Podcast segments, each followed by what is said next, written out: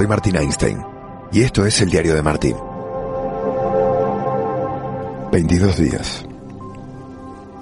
Hace apenas algunas horas, tres semanas atrás, regresaba del último partido que se ha jugado en la Champions League, uno de los, el mío. Un partido del que se ha dicho de todo, que no se debería haber jugado. Ya lo intuíamos en aquel entonces. 22 días viendo lo mismo. Viviendo en esas, detrás de esos muros, de esas paredes.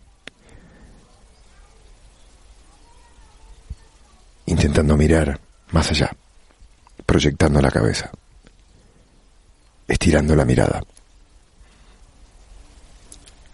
Intentando cambiar la monotonía, romperla, mejor dicho.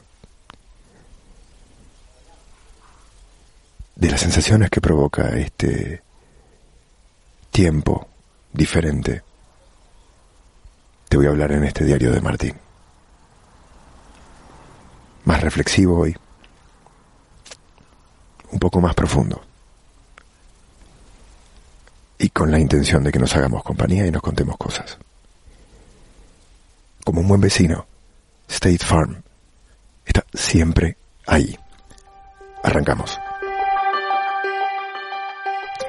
Este rectángulo verde,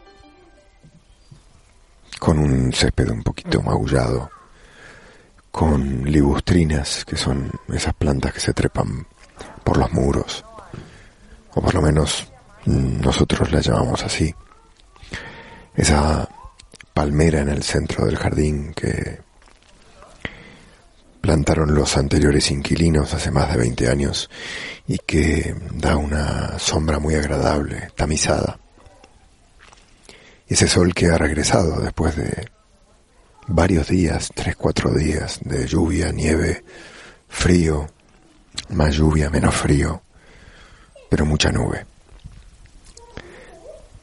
Te decía, este cuadradito verde en el que estoy sentado, ya verás la foto en Instagram, nos da la vida. Nos permite respirar este aire, nos permite salir, nos permite oxigenarnos, nos permite cambiar de ambiente, jugar y también escuchar a los vecinos. Porque si bien el perímetro, este que te describía, delimitado por ligustrinas,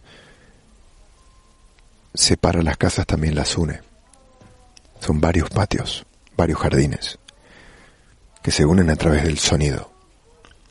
Sonido que escuchas de niños jugando a la pelota, de chicos saltando en una colchoneta. Esos son mis sobrinos, que están aquí a escasos 10 metros, en otra casa de la urbanización. Niños que, que salen, que caminan, que corren, que ríen. Este es un lugar que, que nos brinda, que nos da alas, que rompe un poquito con ese aire viciado que habita dentro de nuestras viviendas después de 22 días de no movernos de aquí pequeñas excepciones que tienen que ver con comprar comida, salir, comprar comida, volver. Te confieso que se me está haciendo complicado levantarme en la mañana. Y también se me está complicando acostarme. Calculo porque es la única interrupción a la monotonía, ¿no? El sueño. El sueño rompe con un paisaje conocido, que es el que nos brinda el día. Más allá de que hagamos actividades, que nos movamos, física, intelectual, familiar, el paisaje no cambia. Y eso te va te va aplastando. Es así.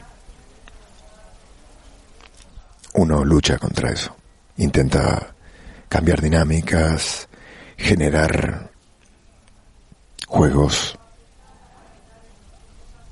dar vuelta el día, empezar jugando con los niños y trabajar por la tarde en vez de empezar trabajando y a la tarde jugar con los niños. Hacer algo diferente en el almuerzo. Hoy, por ejemplo, nos tiramos todos en la alfombra y jugamos a, a que había una playa, ya habíamos jugado a la playa otro día, abrimos unos paraguas, trajimos unos juegos de playa y los tiramos sobre un, unas mantitas que puso mi hija. Apareció la bebé, la levantamos por los aires, yo me vestí, me vestí de ciclista, me puse gafas, de medio ciclista en realidad, un casco y unas gafas con un pijama que todavía no me había quitado. Y, y eso, uno trata de agitar un poquito la, la rutina. Últimamente intento leer bastante, de forma bastante limitada la prensa. Ser muy preciso en definir qué es lo que entra a mi cabeza y lo que no. Si es que se puede hacer eso. Yo lo intento por lo menos. Que no me toquen, que no me bajoneen las noticias. Porque no son buenas las noticias en Madrid y en España. Por lo menos en este momento. Era previsible que iba a subir la cantidad de víctimas fatales, pero eso no deja de influenciarte y de, de tocarte. Sumado a lo que uno tiene que vivir en el día a día, que no me quejo. Soy un privilegiado. Tengo a mi familia conmigo, están bien, yo estoy bien,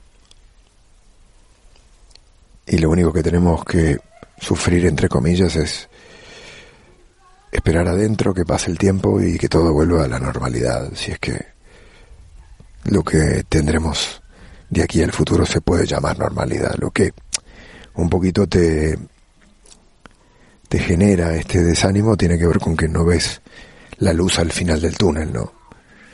La, falta de límites en las estructuras de, de pensamiento o en, la forma de vida, las planificaciones no definidas generan eso, ¿no? Te, nada, te, te, no te permiten ver dónde está la salida, dónde cambia eh, una calle y empieza otra. Y bueno, y hay que convivir con eso. Y ya está. Digo, no tiene más, más drama que ese. Por eso considero que tenemos fortuna de poder estar como estamos. También un dato positivo es que ha salido el sol, que estamos en primavera, que estoy en camiseta en el jardín, que esto podría haber pasado en diciembre y sería bastante más duro. Y lo que me levantó el ánimo esta mañana, que andaba medio ahí cruzado, fue ver a mi hija vestida hermosa, peinadita, con una sonrisa de oreja a oreja, con ganas de jugar y de divertirse. Digo, los niños te... Si en algún momento te, escasean las fuerzas, mirarle la cara a un niño. Esa sonrisa te enchufa es inevitable. Digo, saca fuerzas de donde parece que no las tenés para decir, no, no, yo no me puedo pensar, yo tengo que, tengo que jugar, tengo que mantener esa sonrisa viva.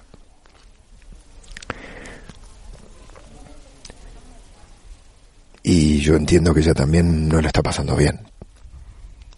Ayer, por ejemplo, fui a, había hecho la compra, ¿no? En una verdulería que está aquí a 200 metros. Mi hermano que vive acá cerca me había prestado el, changuito, decimos en Argentina, que es un, un carrito rectangular profundo para meter la fruta, la verdura, lo que compres. Entonces yo me había ido con este carrito. Y luego se lo fui a regresar y le dije a Mila, ¿me querés acompañar? Esto es dentro de la urbanización. Ella tiene un patinete y recorre unos que serán 50, 70 metros en el patinete. Y de paso se oxigena un poco, mueve las piernas, algo que yo considero necesario. Nadie, no hay nadie en la urba, están todos metidos adentro. Y de alguna forma, al comienzo de esto, habíamos dicho, bueno, ¿qué hacemos? Planificamos unos horarios para que los niños salgan y al final quedamos en que no planificábamos nada o que avisaba.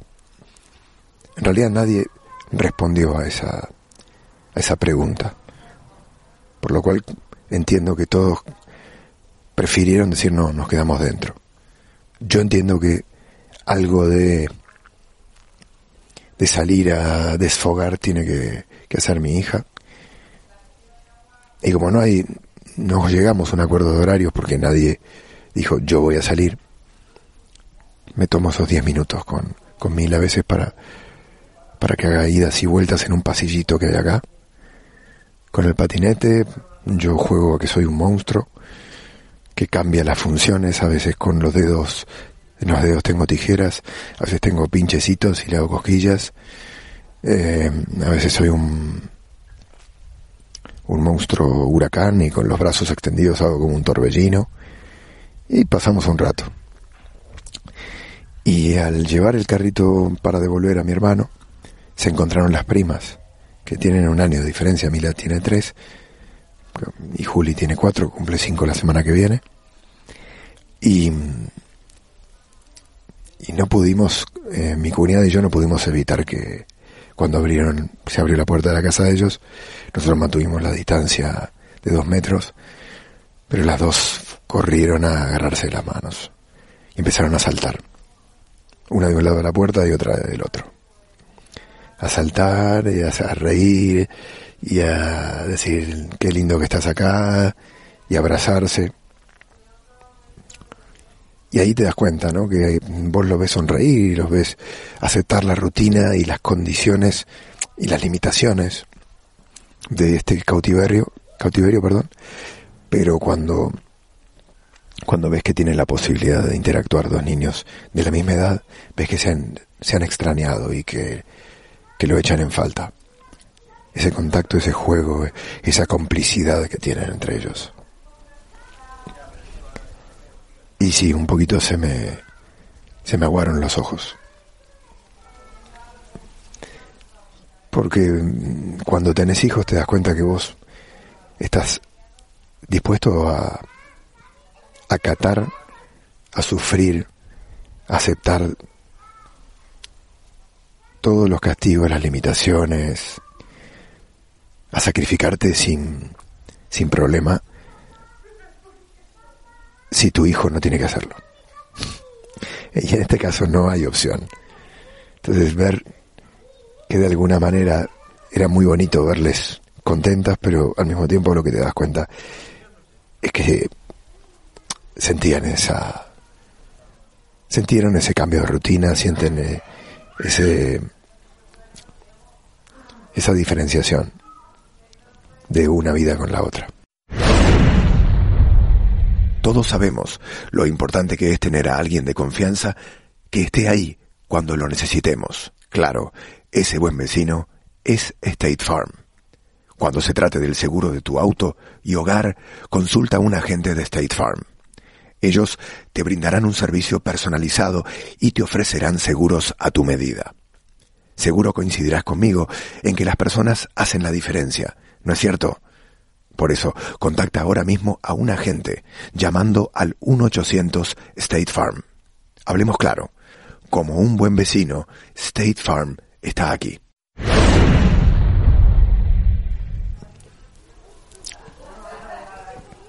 Ahí escuchas a mis vecinos que están también en el jardín.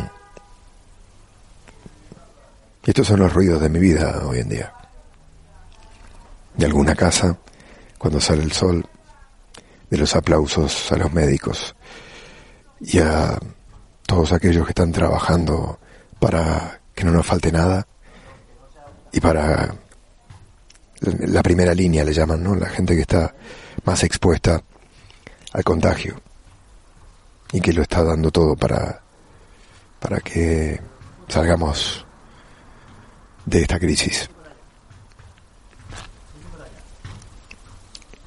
y también los momentos Digo, los aplausos, los ruidos de la urba, los momentos de salir, de ver un poco a la gente en la calle, con guantes, con barbijo, y la esperanza que todos compartimos de que esto en algún momento se acabe. También las fotos ocupan un lugar del día. Las fotos te llevan a viajar también. Te llevan a acordarte cómo, cómo eran tus hijos que se transforman mucho en los primeros años de vida. Algún viaje, alguna experiencia que tuviste, alguna visita de, de familia, de amigos, algún día especial. Y así vamos, y así pasamos estos días. Esta tarde vamos a hacer algo lindo, vamos a aprovechar a hacer alguna actividad acá en el jardín. Ya estuvimos saltando en una pequeña colchoneta, moviendo, tirándonos el balón de un brazo a otro. Ejercicios de motricidad, también de mover un poco el cuerpo y y por la tarde en una ronda de, de llamados, un poco de trabajo también, con la documentación de un episodio que, que estoy revisando y posiblemente algún directo también para la tele. Y así seguirá la vida hasta que podamos pensar en otra. Por ahora no, no lo podemos hacer. Tenemos que seguir aferrados a confiar, a pensar. Y así esa luz al final del túnel no se ve a nivel de fechas, no se ve el final de esta enfermedad. Tal vez la luz que nos ilumine el camino sea la que vemos en los ojos de nuestra gente querida, la que vemos en la sonrisa de nuestros hijos, la que nos hace mirar hacia adelante, la que nos da fuerzas para avanzar, la que nos mantiene unidos y la que nos da esperanza. Te dejo desde aquí, desde el jardín, con un rayito de sol calentándome la cara y con el ruido de ese balón que habla de que hay otro niño por allí cerca, también jugando y también iluminando. Fue el diario de Martín. Nos escuchamos en la próxima.